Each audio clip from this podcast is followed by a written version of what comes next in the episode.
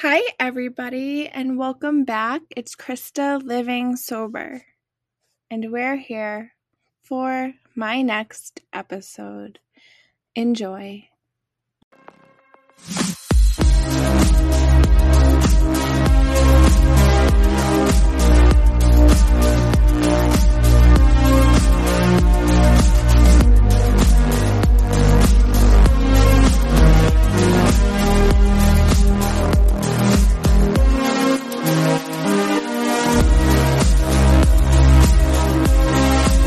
Welcome back to Christa Living Sober. Today I have a special guest speaker, Travis Sackett, um, and he is the author of My Life with Karma. Thank you for coming on my podcast. So excited to have you here. Hey, Christa, thank you. Mhm. I appreciate you bringing up the book too. That's awesome. Yeah, of course. Let's start off by you telling the audience and listeners a little bit about yourself, where you're from, where you live now, how long you've been sober. Sure, definitely. So I'm from Wisconsin. Um, I grew up about an hour north in Fond du Lac, Wisconsin. Um, I used to be a police officer, so that's something that's a little unique about me because you don't hear too many officers share their story, especially ones that were once addicts. So that's part of the reason I come on and share with you. Um, aside from that, I've been sober since October 2013. So it's been about eight, over eight years. Yeah, that's Yeah. awesome. Thank you. Appreciate that. Yeah, I mean, I only have three. I can't wait till I have eight. Like, that's amazing. I love when people have long times. Hey, three Um, is awesome though too. So give yourself credit. Thank you. Yeah, you're Um, welcome. But so you have a book out and it's still in the top 10 on Amazon. Um, can you tell us a little bit about your book and what inspired you to write the book? Sure, definitely. book is My Life with Karma. I actually I have it right here. Um and yeah, it's a recovery memoir. Essentially, it just it goes over my entire story and really just breaks it down for the readers um what it I, wrote it to really give people a sense of what it actually takes to recover because I've read enough memoirs where it was like Mhm. man, they just made it sound too easy. Like it's not just you go to a few meetings, you hit maybe an IOP, and all of a sudden you're good to rock. And it Yeah. just kind of bothered me because like a lot of the books I read, I'm like, okay, they need to go deeper. Like that's just not gritty, not raw enough.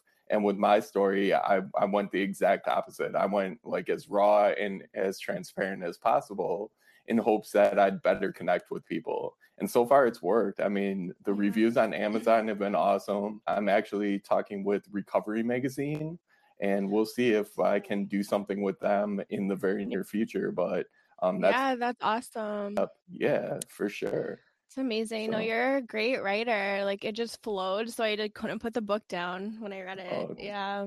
thank you. Um, I highlighted some um, parts from your book. I'll talk to you about that later. What was your drug of choice?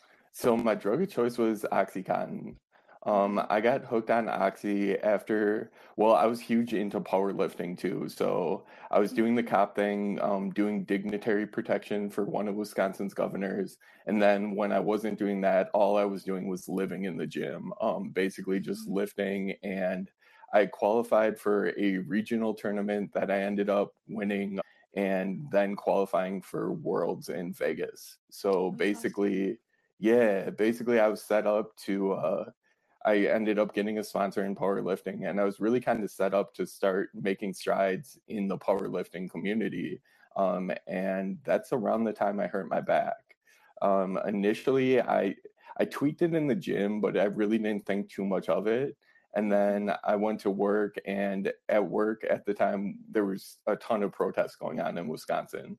So part of my What job out, What oh yeah, oh my goodness. Um, this would have been like 2008, 2009.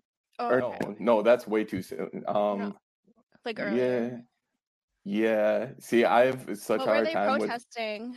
Yeah, great question. So, um, the governor at the time was getting rid of unions. So, he basically Right. wanted to abolish unions across the state. And that obviously brought up a ton of feelings and just really like with union workers um, they came together and they wanted to protest their rights which totally understand that. So anyway part of what i was doing was i was on a logistics team and we had to feed all the officers that were working the protest.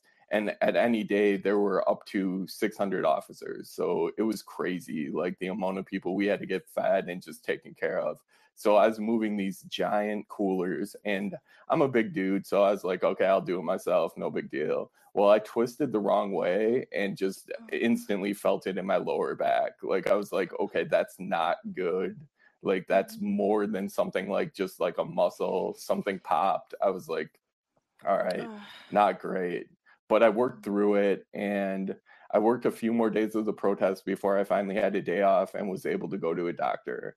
And when I went to the doctor, they said I herniated two discs in my lower back, L4 and L5, and one of them was on the verge. They thought it was going to rupture because you could actually, yeah, just looking at my spine, you could even see mm-hmm. like the bulge. And I was like, oh, yeah, this is not mm-hmm. thing. I couldn't so imagine that me, pain. Back no, it was. Worst.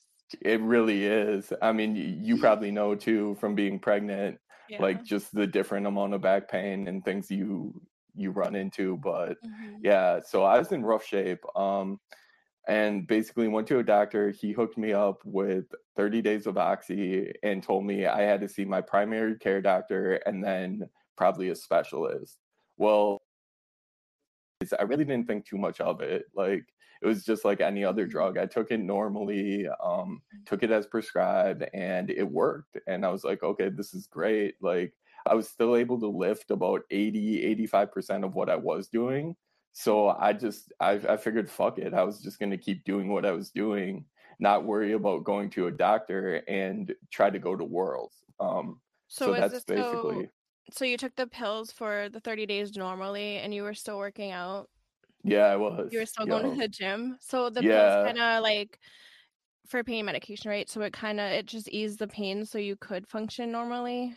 Yeah, yeah. Mm-hmm. Basically, okay. what it did. Well, they also gave me something for muscle spasms and something else for, I think, um, for sleep too. So okay. I remember I was taking a combination of three different things. Yeah. Um, I think trazodone might have been in that mix. I'm not sure okay. what else, but um, yeah, I mean, at first I looked at Oxy as a miracle drug because it it literally did work for me. It was like, okay, I'm not feeling the pain and I'm able to function, so this is great.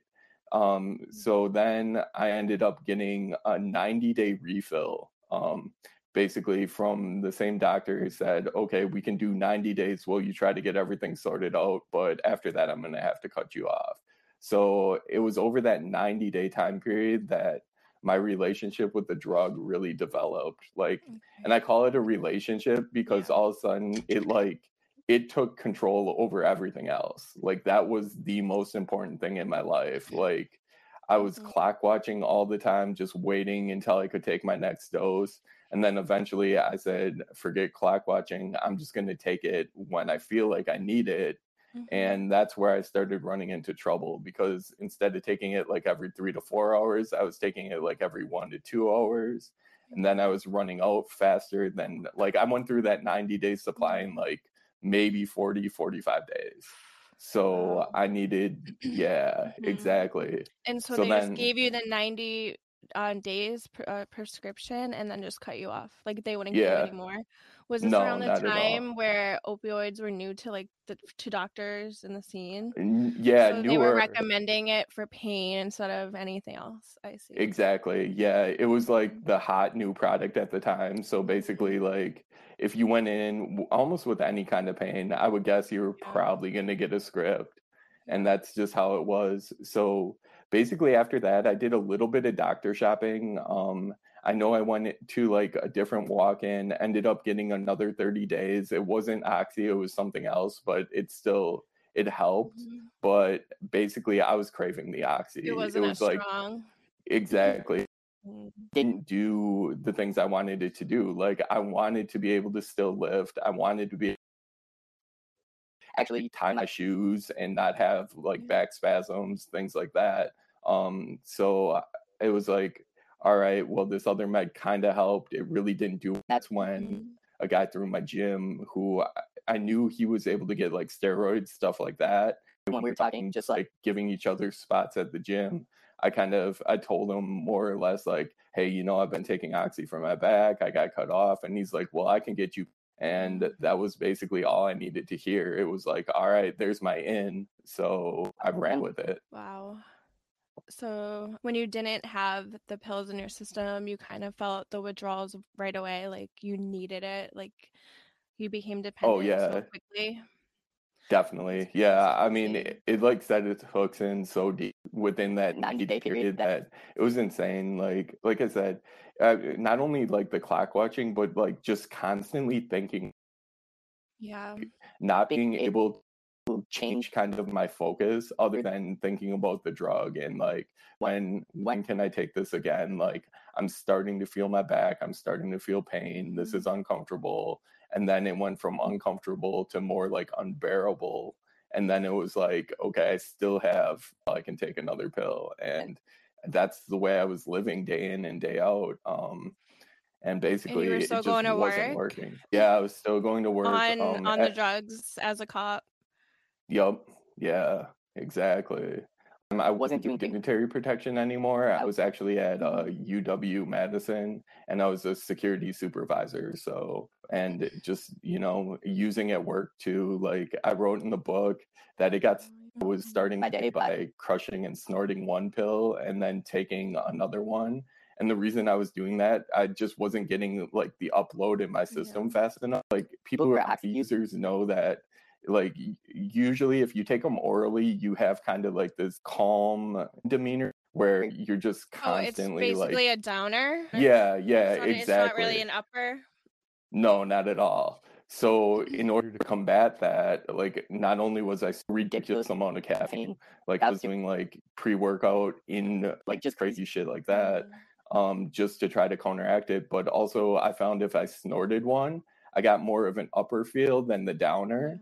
So it's kind of like balance that out. Like i said before i knew it it was i was so deep that i was working with the dealer and then after that um i was Like how much were you so buying from the dealer? oh my goodness. So hundred dollars yeah i was paying ten dollars a pill. So i think he knew that as a cop alternatives so it was like he taxed me like to the full extreme. And when i would buy the pills so i would get 30 at 300 or 60 at 600 so i get usually i get 60 at a time and i blow through those in about uh 15 to 20 days. So yeah so like my monthly habit was anywhere from like 18 to 2400 dollars. Damn, that's um expensive. yeah yeah so clearly on a cop's salary i couldn't afford that. Like that Mhm. just wasn't in the cards. Like i had a mortgage on top of that. Um my wife at the time had a horse like so we had way more money going out than we had. And at first i like i sold off like nintendo with all my games other things that were collectible that meant something to me from my childhood but i was like Yeah. okay i need the pills more. Once i ran out of like personal items that were worth money then i began stealing From from the gym um from the same gym i was working out at yeah so Mhm. um without implicating other people like someone at the gym where i could get the information through and then i knew someone that would buy the information so that's like the middle person yeah so i got caught so How long did that um, last? oh i was stealing off for about six months before they caught a me like long time. yeah, Yeah. like I think honestly, I think they could on me pretty quickly, but instead they were building a case. I see. And I got arrested. Yeah, they came a file like this thick and dropped it on the table, and we're like, okay, Shit. like oh shit, I know exactly. like, uh, yeah, Yeah. but I'm like not gonna say that to them. So I played Mhm. dumb at first. What you're talking about, and then eventually, you know, I'm not gonna say anything. I need to, be.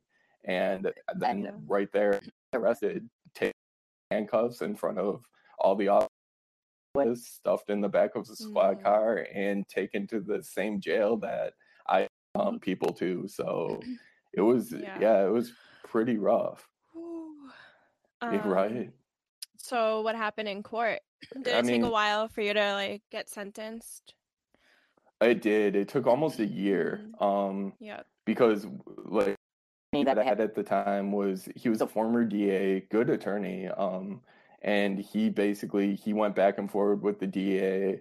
Um, in the meantime, I got um started to get some sober time. Um, basically tried to kind of start to turn my life around.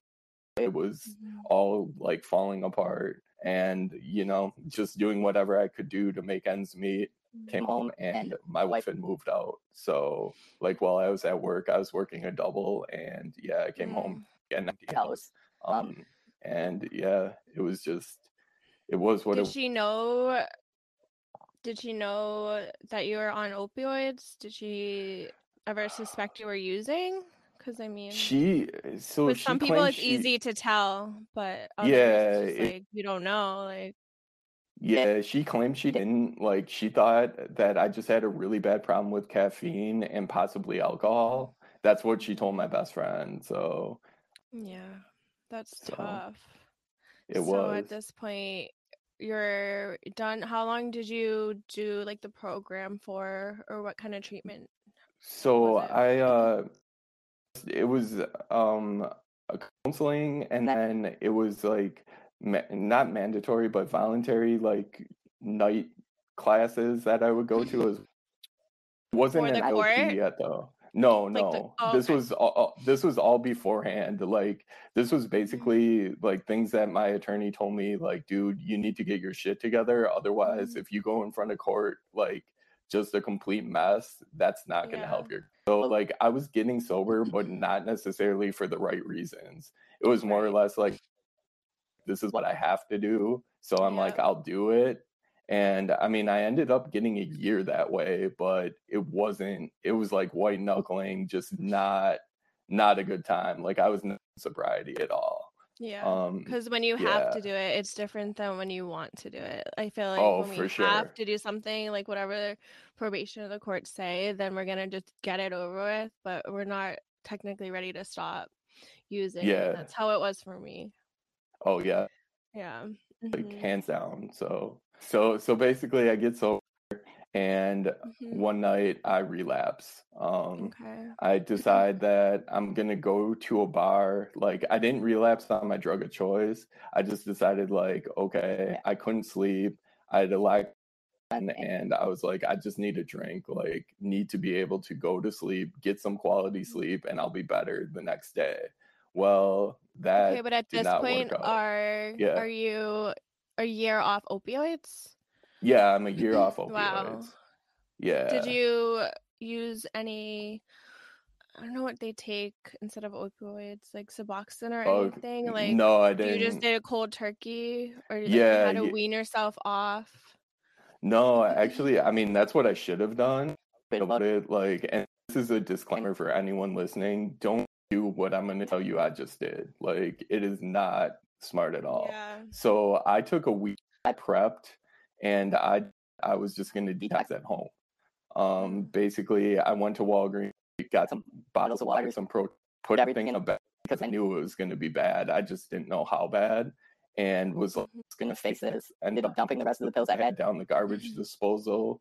And I remember, um, so Karma, the dog that I had at the time, who was like my ride yeah. or die. Talk about your dog. okay, so so anyway, so Karma, who's like my ride or die, like I made us both like a steak dinner to be like, okay, we're gonna like celebrate this before I get sober.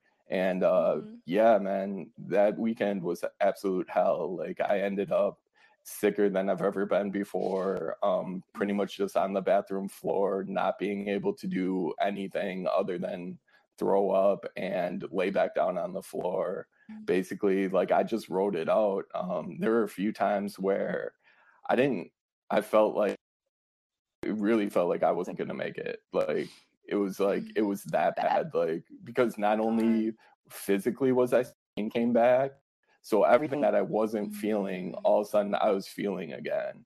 So it was just like the most intense pain it was like uncomfortable itchy feeling on top of just being Mm. massively ill um but i'm through the weekend Did having your dog help? Oh, okay. Of course. So yeah, she's what kept me alive, to Sorry. be honest with you. Tell us how you rescued Karma. Okay, so I actually heard that I was working with at the gym. Like he told me, and he's like, "Yeah, there's this dog that's chained out to a tree, or a pity, or what it is." But he's like, "I know you love dogs, and if you want to go check it out, the people will probably just give it like at that point i mean i was barely taking care of myself. So i'm like do i have a dog to the mix? Like can i even? But i was like well i don't want this animal to suffer and just go check it out. so i drive out to this house. Yeah there's this poor emaciated dog like underweight. You can see her like her ribs her backbone everything and she's just chained to a tree yeah there was like but no water in it. It was flipped over. There was no food, and I'm like, fucked. So I went up, knocked on the door. No one knocked again. No one. I saw someone like play the blinds and like look outside. So I'm like, okay, someone's here. They just, you know, are kind of like, well, what am I gonna do? Do I take this out? Like, what? I don't know. And like, if I leave here, so mm-hmm. the hardware store on the way to this house, and I was like, you know what, fuck it. I went to the hardware store and went back, went knocked on the door again, told them basically, you know, I, I want your dog. Like, I have money on me, and no one answered. And I was like, just walked out and uh, was pretty careful. Like, I threw some french fries, like, to distract, get the bolt cutter on the chain. So I ended up clipping her um, with the bolt cutter and um, some careful negotiation got her into the back of the car. And that was so. Oh. I love that. I love yeah. the bond that you yeah. end up having with your dog through your story. You guys have to buy the book to read about it. but um oh, for sure. it reminded me of yeah, it reminded me of my rescue dog Zila because she was with me for about seven or eight years before she passed away. But she was a part of my, you know, active addiction. And then when I recovered, she I had her for one more year before she passed. But yeah, dogs are the best. Oh, they really are. And it's that unconditional love. Like you can't find that anywhere else. I, or at least I don't think. Like, I mean Right. Yeah. yeah. Unconditional. Yeah. All right. So you oh, sobered up on your own. That is amazing. you know, you don't really hear of anybody detoxing yeah. themselves. What no, happened after no, that? You So so I did the detox year under my belt and then and the night I went out, um, I ended up drinking Long Island's. Like I was there for about two hours, and I think I put down anywhere from like six to eight Long Island's. Like just not definitely had a serious buzz going on. And then they called Barclays, so I was like, all right, well, on the drive home, I ended. I was like, okay, well, I'm gonna walk the rest of the way, but first, I'm like, I got to go to the bathroom. Be sick. So I ended up peeing on the mm-hmm. side of this guy's house and throwing up. Then I was like, okay, I think I'm good to walk home. Leaned up against the car, was like my shit, just get like enough gusto to get home and ended up setting off the car alarm. So now all of a sudden, yeah, car alarm's going off. I'm like, I've got nowhere to go. I mean, I'm six feet, like at the time I was around like 220, 230. So I'm like, do I hide? What do I do? So I ran. And you're you're on someone else's car. car, right? Yeah, yeah, someone else's car. Like my car is at this time, my car is like crashed, kind of like half propped mm-hmm. up on the curb. Yeah, yeah. So I tried to hide my neighbor's car in a different driveway, and I'm like, I'm sticking out. I'm way too big to do this. Mm-hmm. This is not working for me. I open the car door, get in the car, and just put the seat back and try to like. Basically, yeah. this neighbor comes outside. He sees me in the vehicle he's got a big Maglite flashlight and he's like shining the light, screaming Shit. out of the car, everything like that. I'm trying to explain to him I'm drunk, I live up the street, and like, and he seemed cool for a second. So I'm like, okay, I'll get the car. Um, he said when I got out of the car, I lunged at him. Report, I'm pretty sure I just mm-hmm. took a mm-hmm. drunk stumble because I was not trying yeah. to fight crazy. And he uh, ended up beating me with the Maglite flashlight. Jeez. I fractured my skull. yeah, so I fractured my skull in three different spots, and um, air actually reached my brain cavity. So, uh, so I got mm-hmm. When I wake up, police and paramedics are there. Like, I have no idea what's going on. I completely like lost a huge chunk of time in there. Next thing I know, they're like, "Yeah, we're taking you first hospital I went to. They couldn't treat me. Like my wounds were severe, so then I had to get transported to a second hospital." And that's where they were like, "Yeah, you're gonna have to have multiple surgeries. Um, one to repair all the damage to like the left side of my face." Um, and then the other one was to get the air out of my brain cavity. Mm-hmm. So I had injuries, and for a little over where the police came, and I was the whole time this all went on, I was on probation from the thefts that we talked about earlier. Mm-hmm. So I violated my probation. So they're like, okay, you're going back to jail. I literally went from having the surgeries to two days, not even recovered, like my goal, I remember my goal for the day was to get up, use the bathroom by myself, and to try to take a shower. Like that was the goal the mm-hmm. nurses set for me. And instead of doing that, I got brought to jail. So yeah, so I get to jail and I'm a mm-hmm. complete mess. Like the whole side of my face is swollen. I can't see out of my eye. It's just, you know, I'm basically falling apart. And they're like, like straight from the hospital. Yeah, straight from the hospital. So like you're not fit for general mm-hmm. population, but the jail they didn't have like a medical wing or anything. So they're basically they decided, well, the best place for me was solitary confinement. So I went right from the hospital to jail to solitary confinement. And that's where I spent the next seven days um, recovering until they said that I was good enough to join like general population. So yeah, and that's yeah. the story that uh, got me sober. That's really what was my rock bottom mm-hmm. and my breaking point. So. Mm-hmm. And I know jail isn't easy. I mean, I only spent 30 days in jail after my second OUI, but you know, I notice that they don't really have doctors like they don't do a lot for people who are injured or who come in like you know no not at all. Yeah it's really hard. So yeah. i mean yeah basically i mean it was it was what it was um and i had to so with the head injury too i lost my ability to write and I was really struggling with speech. Um, I mm-hmm. had aphasia, which is what like most stroke patients have, where you get stuck on words, like you can't get it out. Um, so I had to reteach myself how to write and kind of even how to talk again. Mm-hmm. Um, so yeah, it was. That's amazing.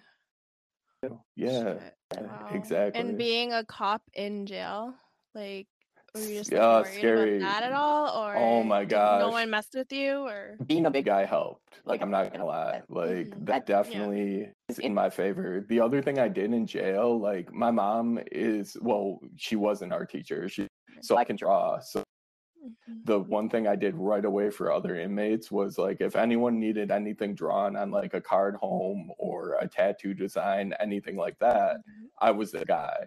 So instead of being known as like a cop, I was known as like the pod artist. Everyone's like, oh yeah, you need something, go to Travis. Like he'll hook you up for a design. And then, yeah. So that's how I got by. Like, was literally just doing artwork and basically keeping my head down. Hell, no one recognized me. Cause I realized, like, dude, if they recognize me and they are like, yeah, this guy used to be a cop, yeah. like, I would have been fucked. Mm-hmm. Like there mm-hmm. was no way that would have been a good. Mm-hmm. Fortunately, I got through it. I survived it um, without yeah. anyone recognizing me or anyone really like.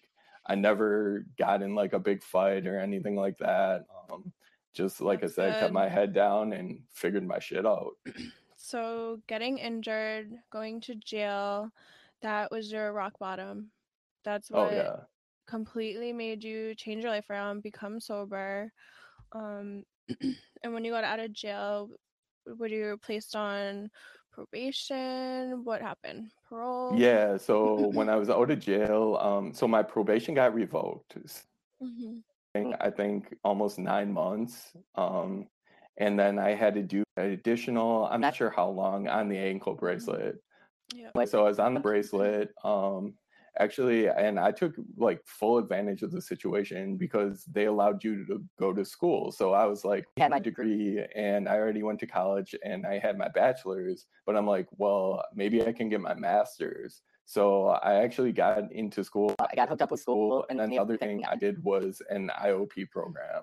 So like mondays wednesdays i was going to treatment like every monday wednesday friday um, and that really helped like that was kind of like mm-hmm. the missing piece for me in terms of getting sober yeah. so um, between iop and then getting myself back into school um, i had a lot like a lot going for me um, the only problem was with the head injury like school was mm-hmm. so hard um, yeah. especially because i still like my short-term memory i i'm well i'm considered fully disabled right now from my brain injury because like I'll remember we talked today, but I won't. Re- so it made things really difficult. So I made it through a semester of school, but like there was no way I was going to be able to complete the whole program. So I ended up dropping out um, and going back and serving at the restaurant and doing some catering. Wow, yeah. you've been through so much, and yeah, your book is amazing.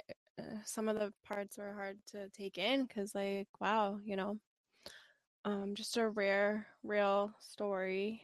Too like when I told my story, that was really important to me. Like with being an ex cop and like knowing the yeah. relationship like a lot of former users have with negative, mm-hmm. like yeah, like the side of it, like look, people like police are people too, and like we honestly, and I don't think. Mm-hmm. there like to be real with you like there's because mm-hmm. police have one of the highest rates of alcohol here and yet how many police do you see sharing their story and being like. I was an alcoholic and now I'm so I really wanted to make it a point and be like, hey, look, like and just kind of show the other side of it. So yeah, and that takes a lot to even write a book or to even come out and, you know, tell your story. So there was this painting. what happened with the painting? like I thought I was like finally over anything yeah. that like related to my using days. I, I um, um, and I ended up moving to Arizona. Like um, the girl that I was dating at the trainer, and she got a place or a uh, position at ASU for strength and conditioning. So it was like it was perfect. And I, I'm like, I want to get away from places where I used to use, seeing, you know what I mean, like just completely yeah. new, oh, fresh. Oh, yeah. Like, okay, moved to Arizona, and I'm there for about two months. And one day, and all of a sudden, I get a phone call from my mom. Oh shit! Like, what's up? And she's like, "Have you turned on your TV?" And I'm like, "No, I'm not." You know, like, and she's like, "Well, I was watching the Today Show." And across the bottom, like of the screen where they have the little ticker thing, police officer accused of stealing hundred thousand dollar painting, and then like, it went on to say like Wisconsin police like blah blah blah, and my mom's just like, and I'm thinking to myself, oh shit, like I haven't mm-hmm. thought about this painting in years, but yeah, I definitely wow. took a painting. So when like when they were changing governors, they were and like it was everything from like shirts that the governor had collected for different like events, these posters and a whole ton of shit mm-hmm. was sent was gonna go to Goodwill and they said to us, well, like if you pick anything out, write it down on the sheet of paper and initial it that okay, this is what you're taking. So I went through and I'm looking through like the posters, all this stuff, and I see this painting. Honestly, I thought it was an ugly painting, but it had this awesome gold frame. And like, I'm like, I'm gonna take this thing and repurpose it. Um, so I took it, threw it in a closet, didn't think about it for like a month, and then went when I looked at it, I saw it had a gallery stamp on the back and should have been honest and returned it and been like, look, someone fucked up and this I don't think it should have been there. Instead, I ended up selling it to an art dealer in Connecticut. So years down the line, you know, no one like talked to me about it. No one approached all of a sudden in the media. And like a few days later, I get a call from the police that I was wanted for questioning with the connection of the stolen painting and that I needed to return to Wisconsin. Um, so basically, I end up flying back, getting an attorney again, going through everything all over again with the painting. And they they basically told me, well, for the police, and you have a criminal history. We're gonna push 21 years on the painting. So I was facing 21 years based on the price of yeah, based on the hundred thousand dollar mm-hmm. price of the painting that they came wow. up with. Now, granted, this painting I sold it for fourteen hundred dollars, and yeah. they had a dealer for like three thousand for like four years, and it never sold. So how they came up with a mm. hundred that's outrageous. Time, yeah. So I ended up pleading guilty to it and taking four years of felony probation um, and nine months on the ankle bracelet. So that was the painting. I wish there was like this awesome story that what? I like. Like in that, no, but that's what gave you the felony. Yeah, that's what I got my felony oh, from. Yeah. God. Yeah, because all that's like awful. the credit, mm. the credit card stuff, I ended up with misdemeanors on because there weren't any transactions that were like a couple hundred bucks. So, so that's what gave me my felony. Ended up having to. Oh, one of the other things they wrote into was I had my time in the state of Wisconsin. So I ended up having yep. to move all the way back, back, from Arizona back to Wisconsin, back to Dane County, where all the shit went down, and ended up serving four years on felony probation here. That must um, have been triggering for you in a way. It it wasn't. It wasn't. It was being mm-hmm. back. Like I was yeah. seeing people again. People, it was all the same things. Yeah. Exactly. It was all the same old shit. Basically, I was on my final strike. The only person that I mm-hmm. kept in my life, she's now my wife, and Karma, dog. I mean, those were like the two mm-hmm. pieces that stuck. Everything else just went by the wayside by literally changing. Everyone's going to focus on going to meetings, going to work, and basically just staying sober. And that's what I. That's awesome. Thank wow. you. couldn't imagine that. I love where it says a mugshot should not define who I am, nor should it define those in recovery that have devoted their lives to living for a greater purpose. Can you talk yeah. a little about that? Like, I know how that is. I, after getting my second OUI, there was a whole write up about me in the paper from Stoughton, like this town in Mass. And then, like, honestly, like when I left that station that day, like I didn't expect to be blown up everywhere with my ugly mugshot, like on the front page. And it's just hard, you know, it was a hard thing to go through. And then, you know, having it on the internet for everyone to look up. So I can understand like it shouldn't define who people are, especially like when they're trying to get their lives together afterwards. Yeah, that's exactly it. And that's the point I was trying to make because so often like you get hit with a label.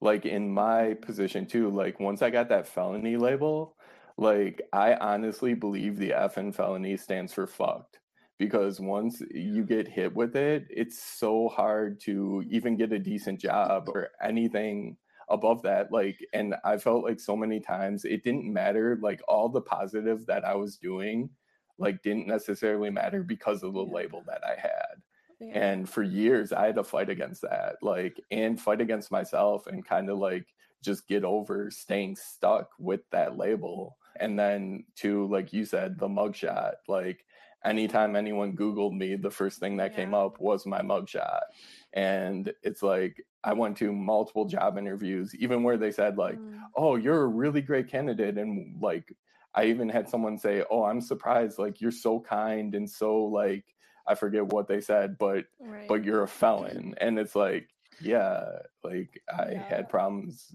earlier, and I don't know. It just it really it's always rubbed me the wrong way. So I wanted to make a point of that in the book that like we can't define people just based on their past actions.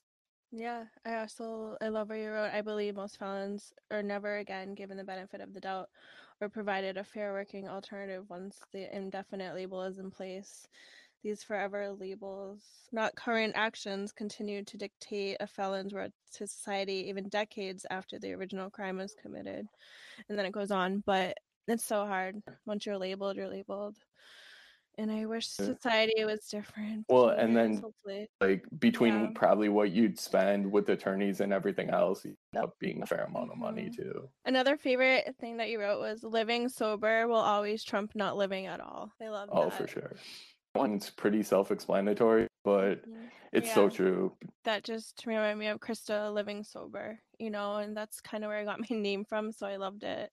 You know, it will awesome. always trump not living at all because when we were in our active addictions, we weren't living. We were just existing. You know, it was just pure misery every single day and we just drank or did drugs just to escape. So living sober is just completely 180, completely different life altogether. Yeah, that's exactly it. And to Mhm. like for me coming so close to dying, like Mhm. that in itself is so sobering Yeah. because it's like, holy shit, I could have died. Like I very easily could Mhm. have died. And I had never looked at things like that before. Like I was always like, oh, okay, like this drug's not gonna kill me. This isn't gonna kill me. How has life changed since you've been sober? I mean, it's it's kind of like you said before. It's just everything that I used to do. Like, not only do I no longer do, but it's like it's not even a thought. Like, it, I live life each day to the fullest, and I mean, and I really just embrace like all the all the good things,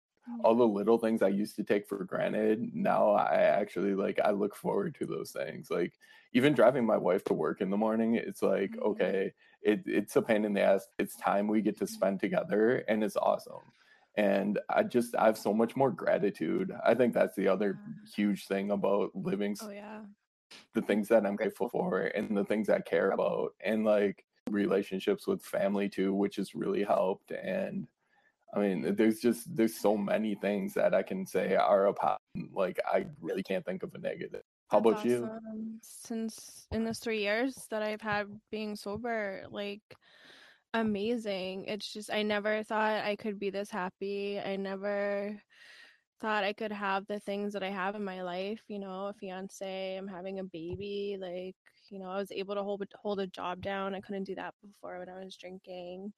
Um just the pure joy and happiness, like all these amazing feelings that I didn't feel before either. Every day just brings new blessings on blessings and I'm, I'm so grateful too because you have to have gratitude in your sobriety Oh yeah. and then and Yeah. honesty is such a huge part of recovery as well Yeah. Well, I mean, think about all the times like either you bullshitted yourself or you bullshitted other people while you're in active addiction. yeah And it's like I just the lies that I had to tell and like trying to keep those stories straight and then just like be unhappy.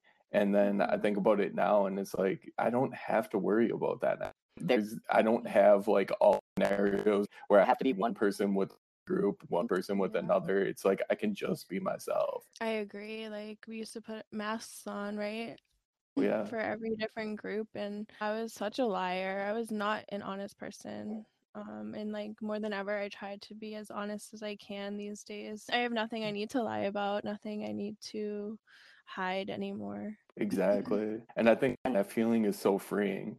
Like when you get to that point, especially when you come from a point where you are telling lies and you are Mhm. to like make shit up to cover your tracks and like Mhm. it's it's so freeing and it's so different to just be able to say what I did today and not have to worry about okay, well, are they gonna find out I did A, B, or C? It's like, no, I just this is it. So it's cool. Having family back in my life helps too because for so Mhm. long I felt so much like shame that I just I it was so hard to talk to them and to be like, okay, because of the things that I did, it I just felt like I wasn't like okay, I knew I was still worthy of love, but like I felt like I had betrayed them so many times that I really wasn't worthy of their love. And now it feels like it's so much different. It's just reconnect and have those relationships back means everything. Yeah, that was the one of the worst feelings in active addiction, just feeling like so like ashamed, so I don't know, less than that like everything you were doing was wrong and like how I don't know. I mean, I felt unworthy. I felt like it was so bad. I think that's why I, I was always drunk in front of my family, just always constantly drunk, just escaping how I felt, you know, but today we get to feel these feelings head on sobriety it gives us a gift Oh, for sure. And too, I think with being able to feel the feelings, like, I mean, I'm able to have real relationships with people where I actually care Mhm. feeling today or like how oh they've yeah been. Where in the past, it's like, oh, I had to ask, Right but there.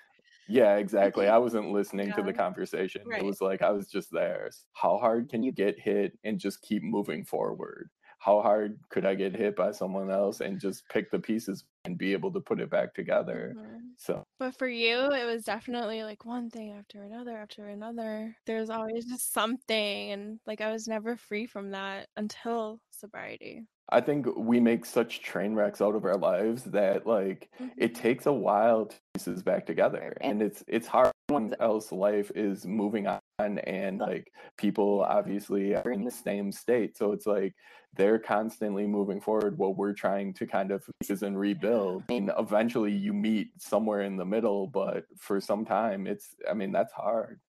Mm-hmm.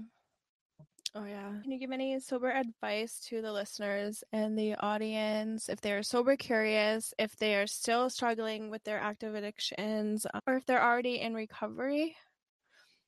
yeah i mean we talked about it before honesty being such a big piece like for me it would be the sooner you can be honest with yourself and start being honest that's just the sooner you're going to get the right kind of treatment and the right kind mm-hmm. of i mean Right. because if you're still like telling lies or you're still like covering still just not really doing what you're doing the help is not going to come like but i felt like if you can just being real with people some of those relationships and all of a sudden doors start opening for you again Mm-hmm. because that's like one thing i realized too like when you're in active addiction like your options get so limited Yeah. doors are just like constantly being closed and like once you're in Mhm. recovery it's like, like things start opening up again and doing so much more like more than you even thought you were capable of doing so just stick with it and you know the honesty the best you Yeah, I love that.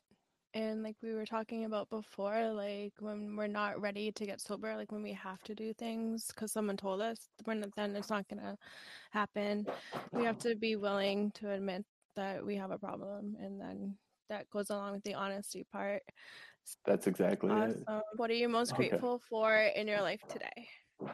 Um, I'm most my wife Vanessa, like hands down, because she's like she's been the that that I could hope for, and honestly, she's he works so much harder. Like she's the one who like really kind of pushed me to get the book out there. Now the next thing I'm doing to become a recovery coach, and she was the one who encouraged me to do that. I appreciate the help of her and love her so much.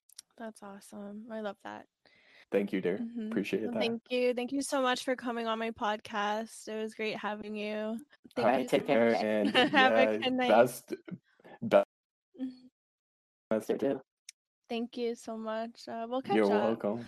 Uh, For alright. sure. Okay. Bye.